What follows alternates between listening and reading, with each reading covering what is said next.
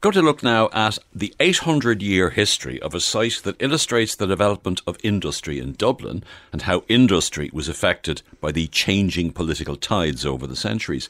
Greenmount Mill in Harold's Cross was an active mill from the 12th century right up to the 20th century, and it played an important role in the development of the Liberties and the surrounding area.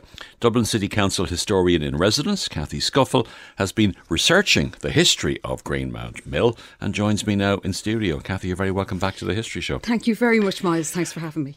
Okay, located for us, first of all, where exactly was Greenmount Mill and when did it first appear? Okay, to put it in an actual location, the easiest landmark nearby would be Harold's Cross Bridge across the Grand Canal. So it's located on a site just beside the canal. In fact, it, it's parallel to the canal for quite a bit of a distance. And the mill itself, the Victorian mill building is still there, but the history of the site is much bigger than that. So there actually has been four mills on that site over the years. And it goes right back to the usual suspects, the monks of the Abbey of St. Thomas in the Liberties of Dublin, because it has the Poddle River as its power supply pre-Norman, post-Norman, or in and around, around the Normans, right? so around, around the, the time, but, no, yeah. but nothing to do with the Normans. No, nothing really. No, it's all to do with the liberty of Thomas Court and Donore, and this is the very outer reaches of that liberty, which we know as the Liberties of Dublin today. And this is their mill on the outer reaches. So they've a number of mills within their area of interest. And if you like, the monks had increased the power supply to the River Poddle much further out by taking a diversion off the Dodder and that's the, the mill in Templeogue Ballinascorney. And that particular uh, weir gave an additional water supply to the Poddle to increase the flow of water for the mills further downstream. Because the Poddle has always been, to me anyway, a very mysterious river. I mean, it does it tends to be an underground river for a lot of its course. It, it, does now, but it wasn't always that course, way. Yeah, and now yeah. and again, it, it reappears in flood and lets us know it's still there. But it's very, very important for this particular site because it was the power supply for the mills. Okay, so there's a mill there from the 12th century. Do other industries develop in the area around the mill because there's a mill there? Very much so. In fact, it ends up there is, uh, at one time, there would have been a brewery on the site also, naturally enough. and then that became an oil mill. And I'm researching still, but I think it may have used uh, some of the flax oil. Uh, the linseed oil. It may have used some of that, but that bit I'm still researching. So it's a hugely important industrial site for Dublin. And obviously, you're saying first off, it's associated with the monks, but you know, as time goes on, are there wealthy families associated with it, or what happens there? This is where it gets very interesting because it's it's all tied up in the history of the abbey. So as we know, it remains as the liberty of Thomas Court and Donore. Then we get Henry VIII entering into the story and basically the disillusionment of the abbeys and the monasteries in Ireland, and they're handed out then to a new uh, generation. And of course, in this case, the generation is the Earl of Meath. So this mill falls into the ownership of the Earl of Meath then at that time. And he uses it as a corn mill. From what I can see, the monks had it as a wood mill and then it became a corn mill under the care of the Earl of Meath. All the time using the water to keep All the the wheels time going. using the water, yeah, so it doesn't really so. Mm. matter what it is. That particular stretch of the canal from Sally's Bridge down to Harold's Cross is is as straight as a die. There's no bend at all. Is there a reason for that? Well, I'd say it was following the line of the South Circular Road, but it was very useful as another industry, as a knock on effect from this particular mill, because this also became a rope walk, an area where ropes would be made. So all you need for a rope walk is a machine operated by one or two men at one end, somebody at the far end feeding it in, and you need a straight line in order to plait or weave the rope itself. So again, this was a rope walk, again a byproduct from the mill itself. Where does the name come from? Greenmount. Okay, oh, this is where it gets really interesting. It comes from a gentleman called James Greenham. Now, it seems to me that there was a bit of an epidemic of people calling things after themselves at this time in Dublin, and our James Greenham was no different. Uh, he lines up there with Nathaniel Warren, who gave us Warren Mount further in the Liberties. So, James Greenham is a cotton manufacturer in Cork Street in Dublin, like a couple of his neighbours. He's actually one of three or four of them living in Dublin, and this is all in and around the early 1800s. So James Greenham is there. I have found evidence of experimental cotton growing down in Black Pits. So they were actually trying to grow it. So they weren't bringing it in from India. Well, oh, they bringing had some to bring it, in, India, because obviously it yeah. didn't work. Yeah. But they did try it. So some of the addresses that you find in the registers, particularly in Wilson's in 1804, you find the cotton fields, Black Pits, listed as an address. So there's experimental cotton growing going on, and our James Green is definitely involved in this. Tell us a bit about James Greenham. Then, what was his background? Uh, well, no, his background is quite interesting. I think he's tied up with a family in the Midlands around Offaly because if you go back the registers, you can start finding the family tree if you work it out slowly. But his huge connection with Dublin is certainly through the parish of St Catherine's, again in the Liberties of Dublin, which would be in Catherine's Street. Church in Thomas Street, where exactly, Robert that Emmet was yeah, executed, yeah. Exactly, you know, and, and again, this is all around the time of poor Robert Emmet Hmm, yeah. losing it. So James Greenham is connected with the church. He is a church warden. I found evidence of that. He is certainly involved in the Weavers Guild. In fact, he is the master of the Weavers Guild at some stage, and at that point, he allows the worsted weavers in to become part of the Weavers Guild. So he's he's moving around the area quite a lot, very involved. He pops up at various dinners. He's moving with the great names of the area, so the Earl of Meath, the Lord Cloncurry. You find him on lists associated with these people. So he's there and he's in society in Dublin and he pops up quite a bit in various registers. Em- employing roughly how many people? By the time he's at the height of his industry, and this involved when he had mills in Roper's Rest near Black Pits in Dublin. He also had mills in Greenmount, and then he takes on mills in the Temple Mills in Celbridge. At this point, he's employing about Is that where the weir comes from in that- Temple Mills? That's exactly Ah, where right. it is. About 1,600 weavers he's employing. He's a major employer. He is using the cotton that is imported by the Pims. So the Quaker Pim family are very much involved in bringing cotton into Dublin. And our James Greenham is also taking full advantage of the canal network.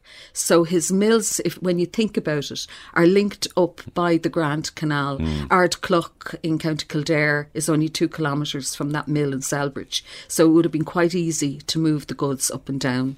And obviously, he was a captain of industry. Did he, as did many captains of industry in those days, did he get involved in politics?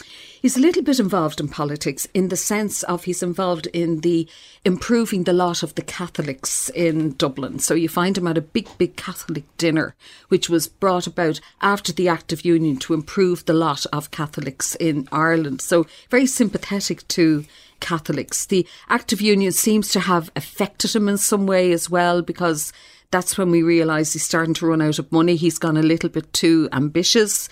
But he's there, uh, more industry, and he has turned the mill now into a cotton spinning mill. It had been a corn mill. He takes it over then as a cotton spinning mill at Greenmount.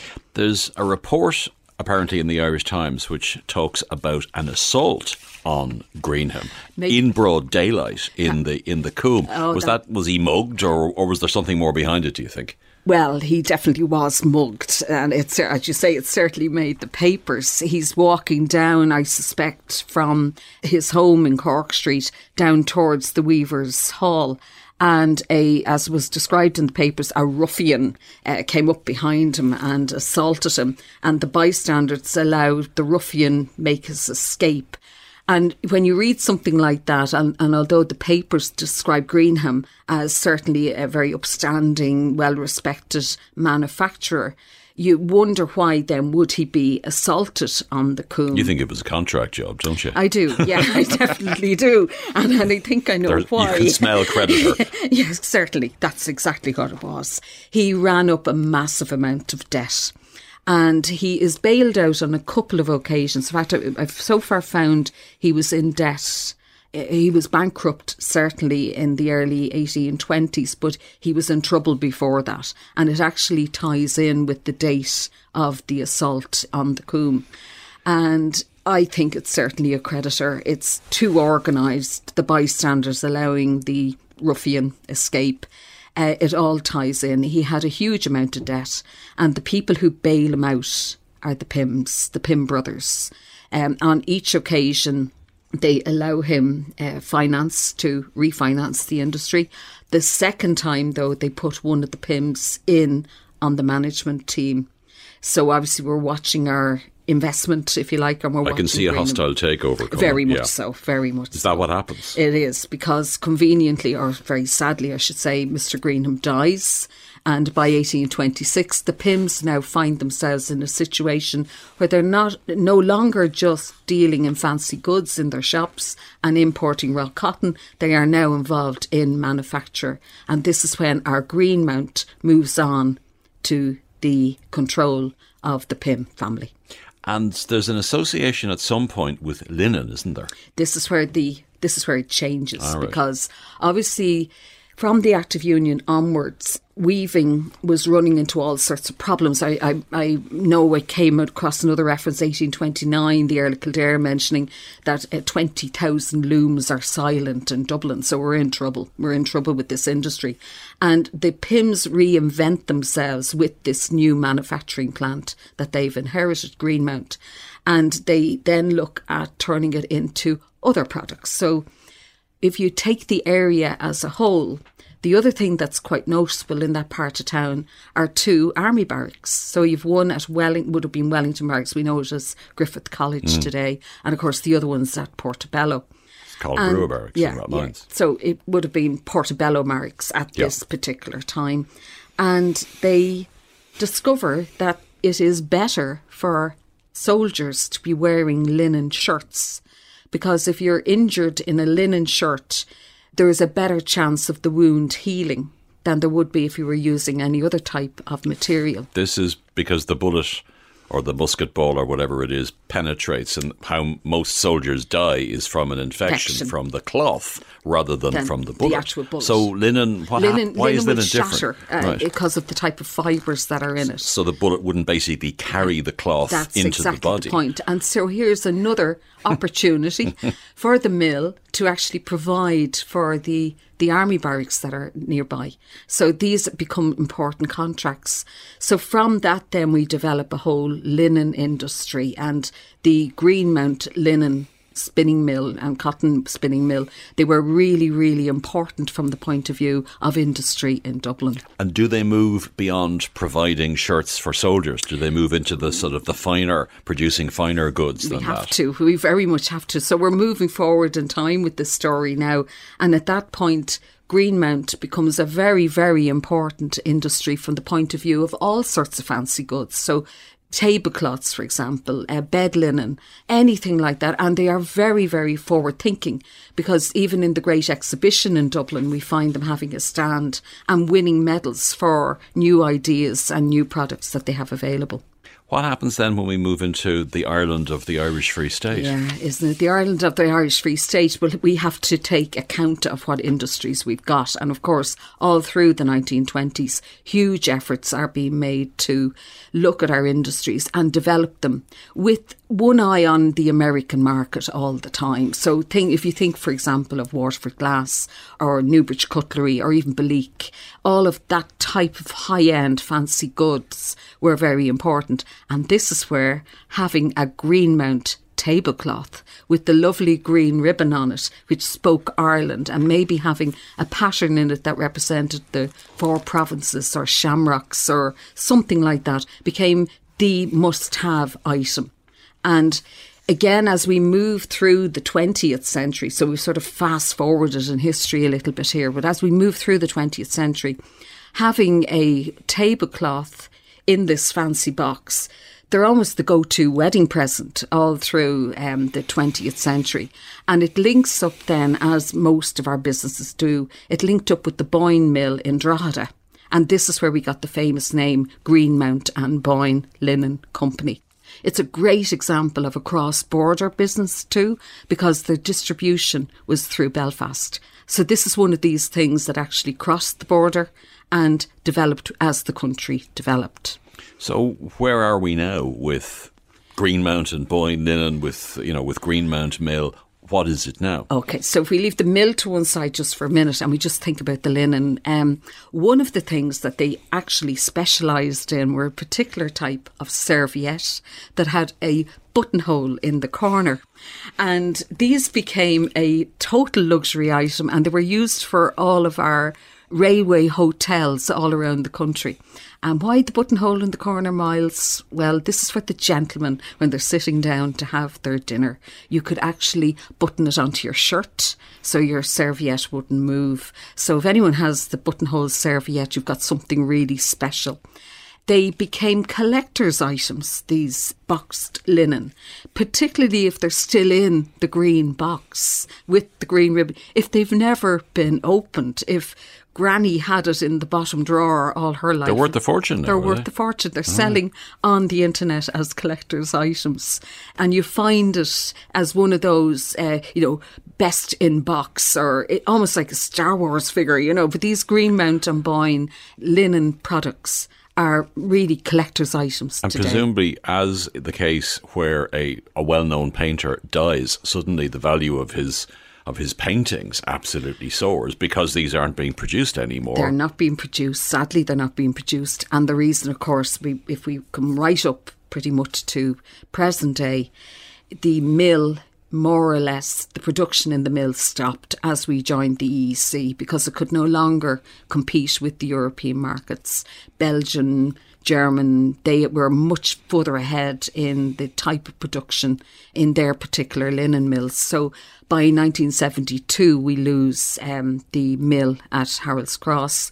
Uh, we also lost the distribution place in Belfast, but the one at the Boyne in Drogheda, it struggled on, I think, until the early 1980s, but they've all closed up now. But with the closure of the mill, as you say, no longer produced, now Greenmount and Boyne linen are collector's items. Mm. But also fascinating that this is something that lasted from the 12th century to the 20th century. So it continued for the guts of 800 years. Absolutely. It saw 800 years of domination, didn't it? it? did, absolutely. and, and around it, it's still it's still a mill world. The mill building, the Victorian mill building, is still there in the middle, used for small industries. I think there is one fashion industry in it, so it's still linked in some way.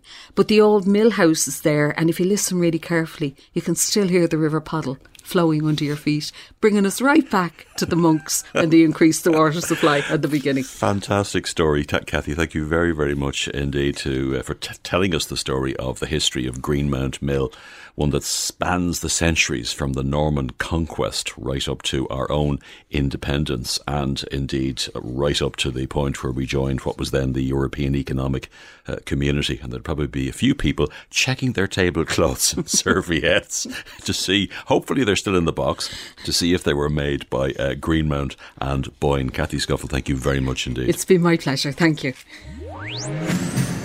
That's all we've time for on this evening's programme. Details of all our items as well as podcasts are available on our website, rte.ie forward slash history show. My thanks tonight to Mark McGrath on sound and our researcher Ian Kennelly. The History Show is a Pegasus production for RTE. From me, Myles Dungan, and producer Lorcan Clancy, goodbye and thanks for listening.